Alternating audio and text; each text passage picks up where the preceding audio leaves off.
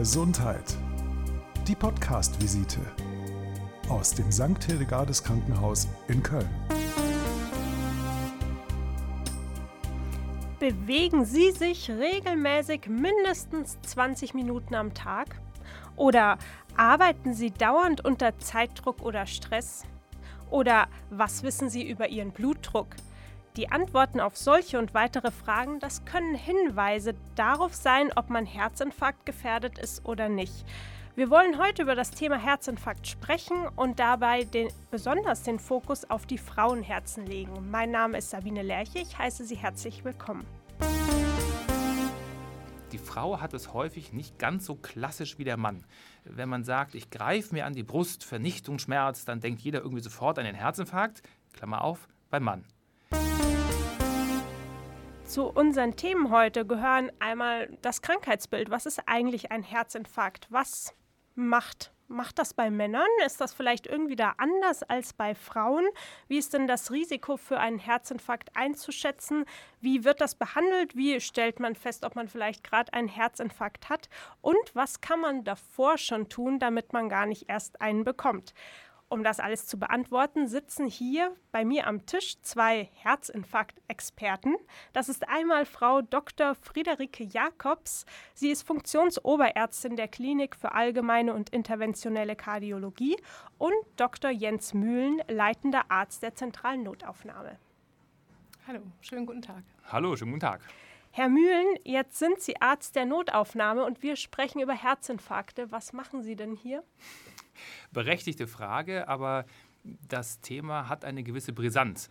Ähm, beim Mann ist es genauso wie bei der Frau, dass da der Herzinfarkt Ausdruck für ein wirklich potenziell lebensbedrohliches Problem darstellt, das auch unbehandelt dann mal schnell in die falsche Richtung gehen kann. Deswegen ähm, ist äh, der Leitspruch Time is hart und äh, will meinen, dass man, wenn man entsprechend äh, einen Verdacht hegt, dass man schnellstens, und zwar rund um die Uhr, sich einer ärztlichen Konsultation vorstellen sollte, um diese Sachfrage zu klären. Das ist dann häufig die Notaufnahme und so kommen wir ins Rennen. Bevor man in die Notaufnahme kommt, wann oder ab wann sollte man sagen, gut, ich rufe den Rettungswagen? Was sind denn so die Anzeichen dafür, dass es vielleicht gefährlich sein könnte? Genau, also es gibt so ganz ähm, typische Anzeichen. Ähm, das ist der Schmerz hinter dem Brustbein, ähm, der möglicherweise in den Arm ausstrahlt oder in den Bauch, in den Rücken, in den Nacken, ähm, der, ähm, wenn man sich ausruht, eventuell ein bisschen weniger wird, aber eigentlich schon beunruhigend ist und da ist. Das ist so das Allertypische, das, was man Angina pectoris ähm, gemeinhin nennt. Und dann gibt es aber auch noch alle möglichen anderen Formen. Und ich glaube, da können wir direkt ja auch schon mal die Frauen ins Spiel bringen. Es ist so, dass Patienten, ähm, die einen Diabetes haben und Frauen und ältere Patienten über 75 ähm, nicht diese typischen Symptome aufweisen müssen, sondern das können ganz ähm, atypische sein, zum Beispiel einfach eine Abgeschlagenheit, ein Kraftverlust, ein Oberbauchschmerz oder Schmerzen, die in den Bauch reinziehen, was so ein bisschen wie ein Magen-Darm-Infekt zunächst vielleicht anmuten kann. Ähm, und dann ist es natürlich deutlich schwieriger für die äh, Patienten, das zuzuordnen. Vor allen Dingen, wenn man das genau noch nie hatte, dann kann man nur den Vergleich ziehen, wie ist es denn normalerweise, wenn ich vielleicht einen Magen-Darm-Infekt habe, wie fühle ich mich dann, ist das jetzt anders? Und dann ist es ähm, ganz gut, wenn die Patienten wissen, was für ein Risiko zum Beispiel habe ich ähm, und sich da vielleicht dann ein bisschen besser einschätzen können und mehr an der Hand haben. Wenn man einen Verdacht hat, was tut man denn dann am besten? Wenn man den Verdacht hat und dann muss man dem nachgehen und dann muss man so schnell wie möglich in eine Notaufnahme, am besten indem man den Rettungsdienst ruft, der einen dann dorthin bringt und sich nicht noch vom Partner fahren lässt in der Regel, weil dann vor Ort die Rettungssanitäter als erstes ähm, EKG schreiben können und dann in Köln ähm, die Rettungskette in dem Kölner Infarktmodell so angelegt ist, dass wenn man im EKG direkt einen relevanten, schwergradigen Herzinfarkt sieht, ähm, das entsprechende Krankenhaus angesteuert wird, was quasi umgehend bei Ankunft des Patienten, der wird dann direkt in den Herzkatheter dort gebracht, ähm, sodass dann direkt eine Intervention erfolgen kann. Also dann hat man einfach eine ganze Menge Zeit gewonnen. Um die Dramatik vielleicht noch zu verdeutlichen, ähm, stellt sich ja der Bürger vielleicht auch noch die Frage, Herzinfarkt, was ist das genau eigentlich? Und ähm, man kann sich ja unter dem Begriff äh, koronare Herzerkrankung, so nennen wir das als Oberbegriff, vielleicht auch gar nicht so viel Konkretes vorstellen, aber Gefäßverkalkung, den Begriff, der ist, glaube ich, recht plastisch, der betrifft erstmal alle Gefäße im ganzen Körper. Und die äh, Corona-Herzerkrankung und dann der Infarkt als der, als der Steigerung ist quasi die Gefäßverkalkung an den Herzkranzgefäßen. Und wenn da so ein Gefäß verstopft ist, zu, verschlossen ist, entsteht dieser Infarkt mit besagten Beschwerden, die unterschiedlich stark ausgeprägt sein können. Und das Tückische ist, sowohl für den Rettungsdienst draußen als auch für uns in der Notaufnahme, die Frau hat es häufig nicht ganz so klassisch wie der Mann. Wenn man sagt, ich greife mir an die Brust, Vernichtungsschmerz, dann denkt jeder irgendwie sofort an den Herzinfarkt, Klammer auf, beim Mann.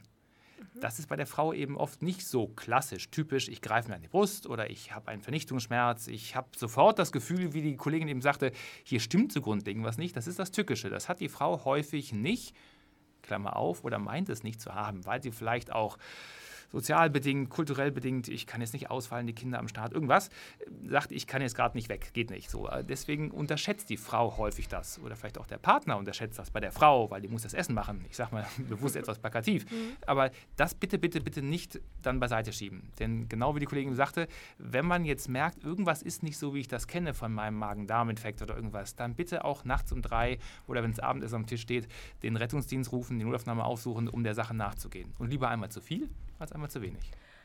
Gerade eben fiel ein Begriff, das Kölner Infarktmodell. Das ist eine Zusammenarbeit zwischen wem?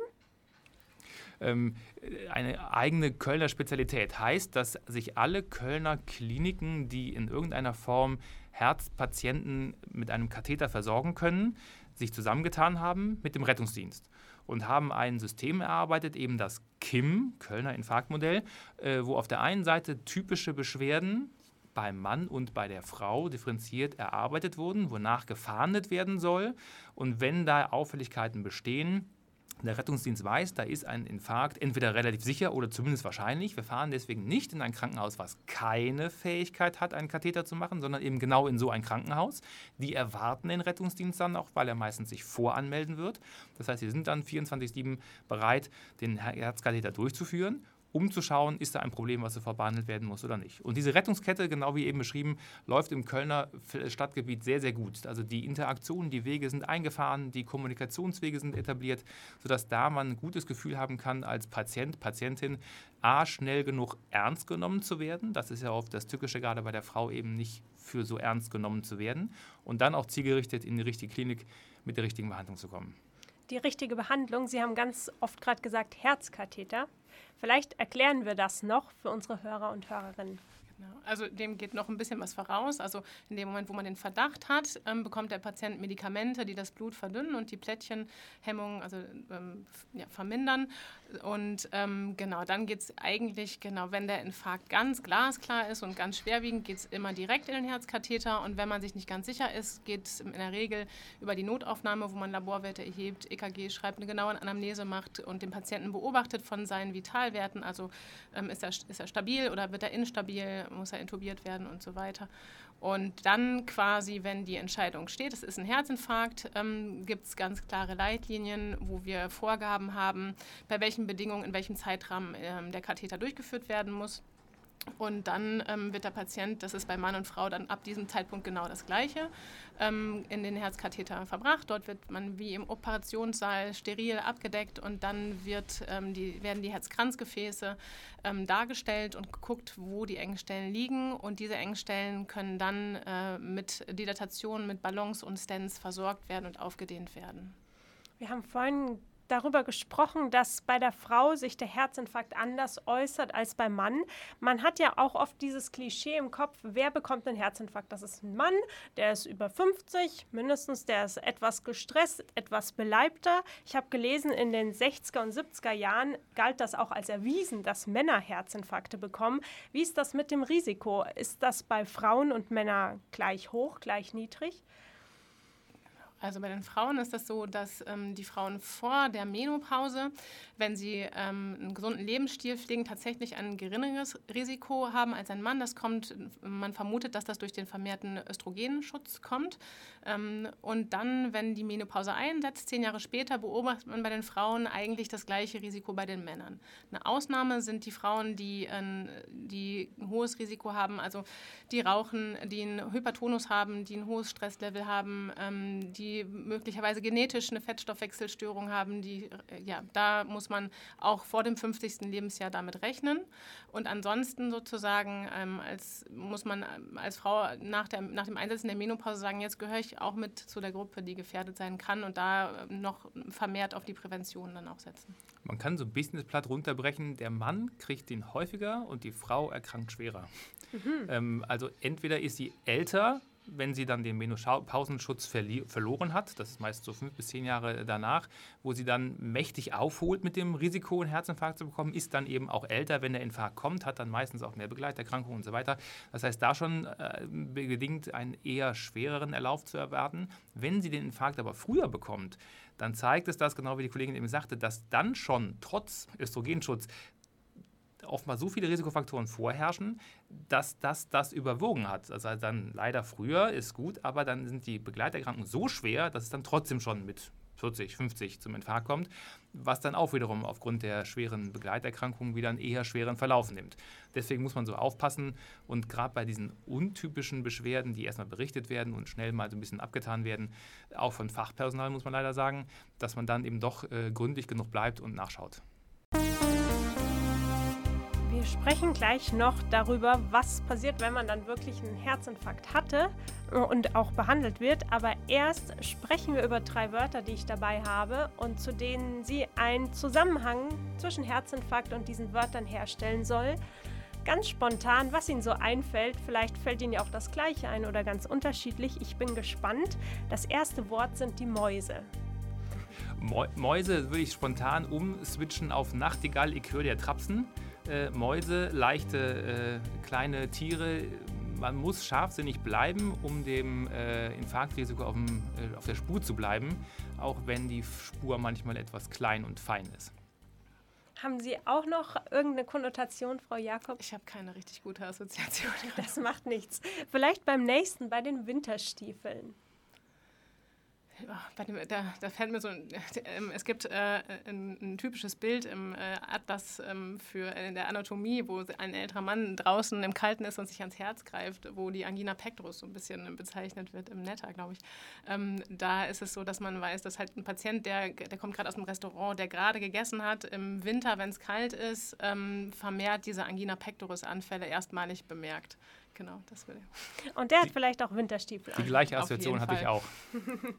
Dann haben wir noch den Tannenzapfen für mich in die gleiche Richtung gehen. Ähm, also die gleiche Assoziation hatte ich auch. Es war der nette Atlas, äh, in dem dieses mhm. Bild ist, ähm, das eben äh, damals noch männlich, äh, dann opulentes Essen, vielleicht Alkohol und Rauchen dazu und dann kommt er raus ins Kalte und ist warm eingepackt und es ist vielleicht die Weihnachtszeit. Man freut sich auf die bevorstehenden Feiertage oder hat sie gerade hinter sich, wie auch immer. Und dann geht's los. Ähm, das ist so eine typische Assoziation, die auch aus dem Leben heraus eine gewisse Berechtigung hat, muss man sagen. Lassen Sie uns über die Behandlung des Herzinfarkts sprechen. Wir haben gerade schon darüber gesprochen, was direkt passiert, wenn man einen Herzinfarkt hatte. Was kann man denn tun? Äh, ja, oder als Behandlung tun? Was kann man tun, damit man danach auch wirklich noch weiter leben kann? Ändert sich dann der Lebensstil? Was ändert sich am Menschen? Ähm, ich glaube, das Erste, was passiert, ist, dass man einen riesengroßen Schreck bekommt. Und das ist, glaube ich, der Moment, wo wir dann ähm, irgendwie empathisch unser Bestes geben müssen, um irgendwie zu gucken, gibt es eine Bereitschaft für eine grundsätzliche Lebensstiländerung und eine Reflexion. Und dann ist es so, dass wir die Möglichkeit haben, ähm, bei Menschen, die noch im Berufsleben stehen, eine Rehabilitationsmaßnahme mit, zusammen mit unserem Sozialdienst anzuregen, ähm, was wir den Patienten immer ans Herz legen, weil man einfach vier Wochen Zeit hat, ähm, in der man zusammen mit Psychologen, Ernährungsberatern, Sportwissenschaftlern und so weiter nochmal rückblickend reflektieren kann, was war gut, was war vielleicht nicht gut, möchte ich was ändern, ähm, was kann ich ändern. Ich glaube, das ist ähm, wertvoll für die Patienten. Wir sehen die ganz kurz, wir kriegen den Schreck mit, wir können den begleiten, wir können dann Anstöße ähm, machen, wir können äh, den Patienten, müssen den Patienten dann auch direkt sagen, wie viele neue Medikamente sie nehmen müssen. Das sind nämlich in der Regel immer so fünf bis sechs. Also die erschrecken sich ordentlich über die Tablettenmenge. Da muss man auch unterstützen und sagen, dass es wirklich wichtig ist und was passiert, wenn man die halt absetzt. Ähm, genau, und auch ja, sie da begleiten und auch gucken, wie schwer der Schaden am Herz denn ist. Ne? Wenn, der, wenn die, ähm, Pump, die Funktion des Herzens stark eingeschränkt ist durch die äh, Minderdurchblutung und den Sauerstoffmangel, dann braucht es noch mehr Medikamente, ähm, um dass diese Herzinsuffizienz, die dann entsteht, wieder aufzufangen und eventuell auch noch weiterführende Operationen oder Interventionen. Das kann dann auch ein langer Weg sein. Mhm. Ich finde, das ganze Thema hat äh, so ein bisschen zwei Ebenen. Zum einen, genau wie äh, die äh, Kollegin gesagt hat, ist es zuerst ein Riesenschreck. Man hat ja auch Beschwerden, die einem mehr oder weniger Angst machen. Man kommt ja dann nicht grundlos ins Krankenhaus.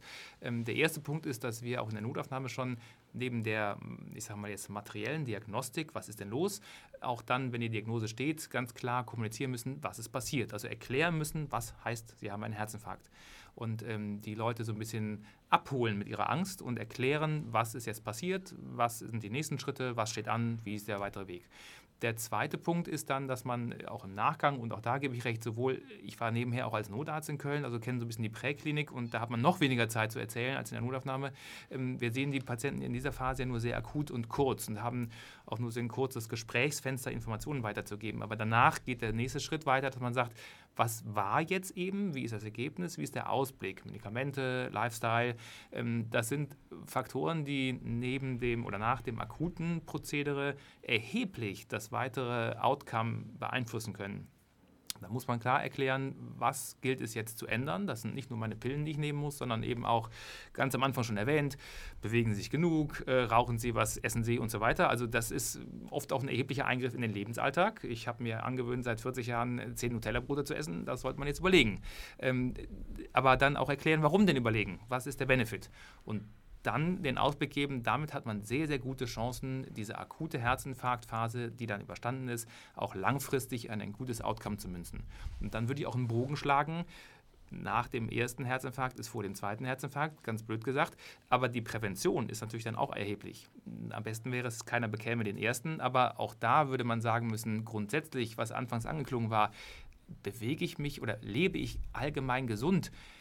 Hat eine erhebliche Beeinflussung auf dieses Infarktrisiko. Es gibt genetische Faktoren, die kann man nicht beeinflussen, aber einen erheblichen großen Rest kann man maßgeblich beeinflussen, überhaupt keinen zu bekommen, was das Schickste wäre. Deswegen auch da Informationen weiterzugeben, wie kann ich denn meine Risikofaktoren verhindern, macht auf jeden Fall auch Sinn. Hm, diese Fragen äh, von Anfang an, die habe ich aus dem Herzinfarkt-Risikotest der Deutschen Herzstiftung. Da sind recht viele Fragen drin. Wenn man den so durchmacht und ähm, sich bei den Fragen überlegt, mache ich das so, mache ich das anders, ist es wirklich so, dass man präventiv gedacht viel in seinem Leben tun kann, um nicht diesen ersten Schreck, diesen ersten Herzinfarkt zu bekommen?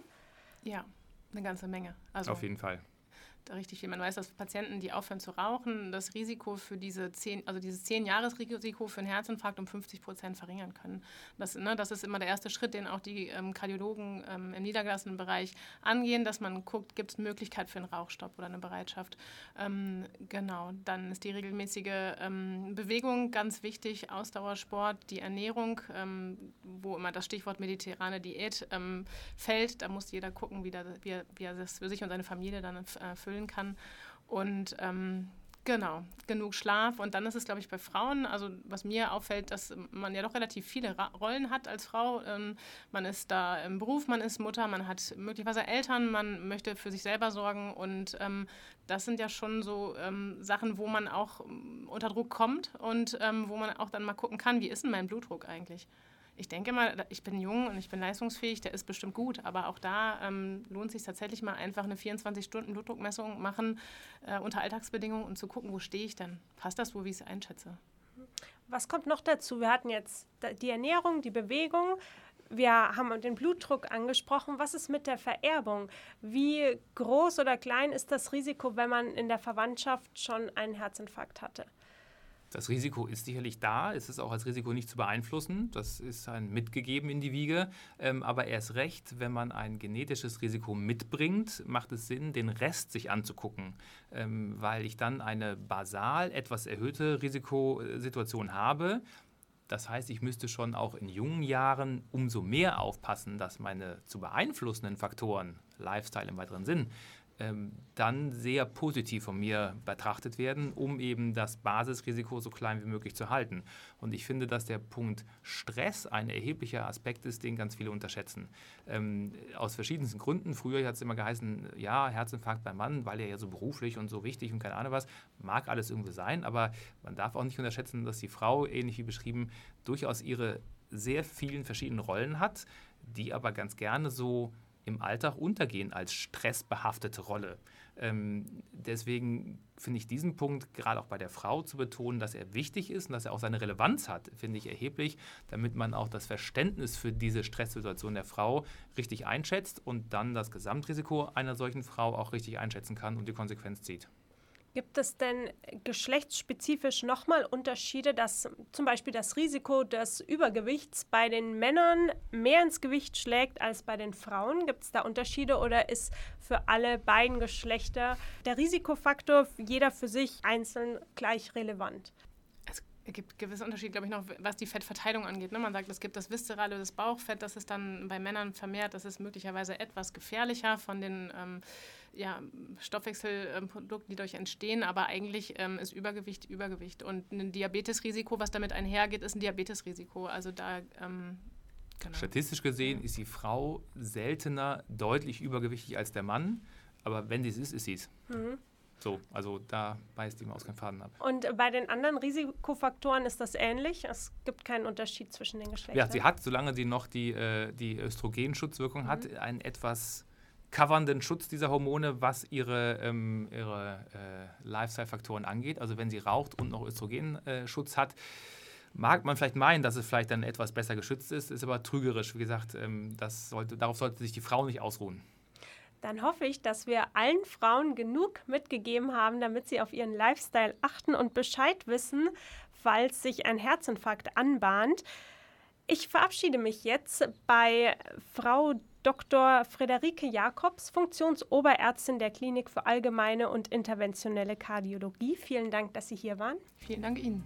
Und ich verabschiede mich bei Dr. Jens Mühlen, den leitenden Arzt der zentralen Notaufnahme. Vielen Dank auch Ihnen fürs Gespräch. Mit Ihnen haben wir ja schon eine Podcast-Folge gemacht. Sie saßen ja schon mal vor dem Mikrofon. Da ging es aus Ihrem Bereich passend um die Notaufnahme. Wir haben auch eine Folge über das Tumorboard, also ein Lungenkrebszentrum hier in Köln. Vielleicht hören Sie da mal rein, wenn Sie das interessiert. Ich bedanke mich fürs Zuhören heute. Mein Name ist Sabine Lerche und ich bedanke mich beim Kölner Krankenhaussender, der den Podcast unterstützt.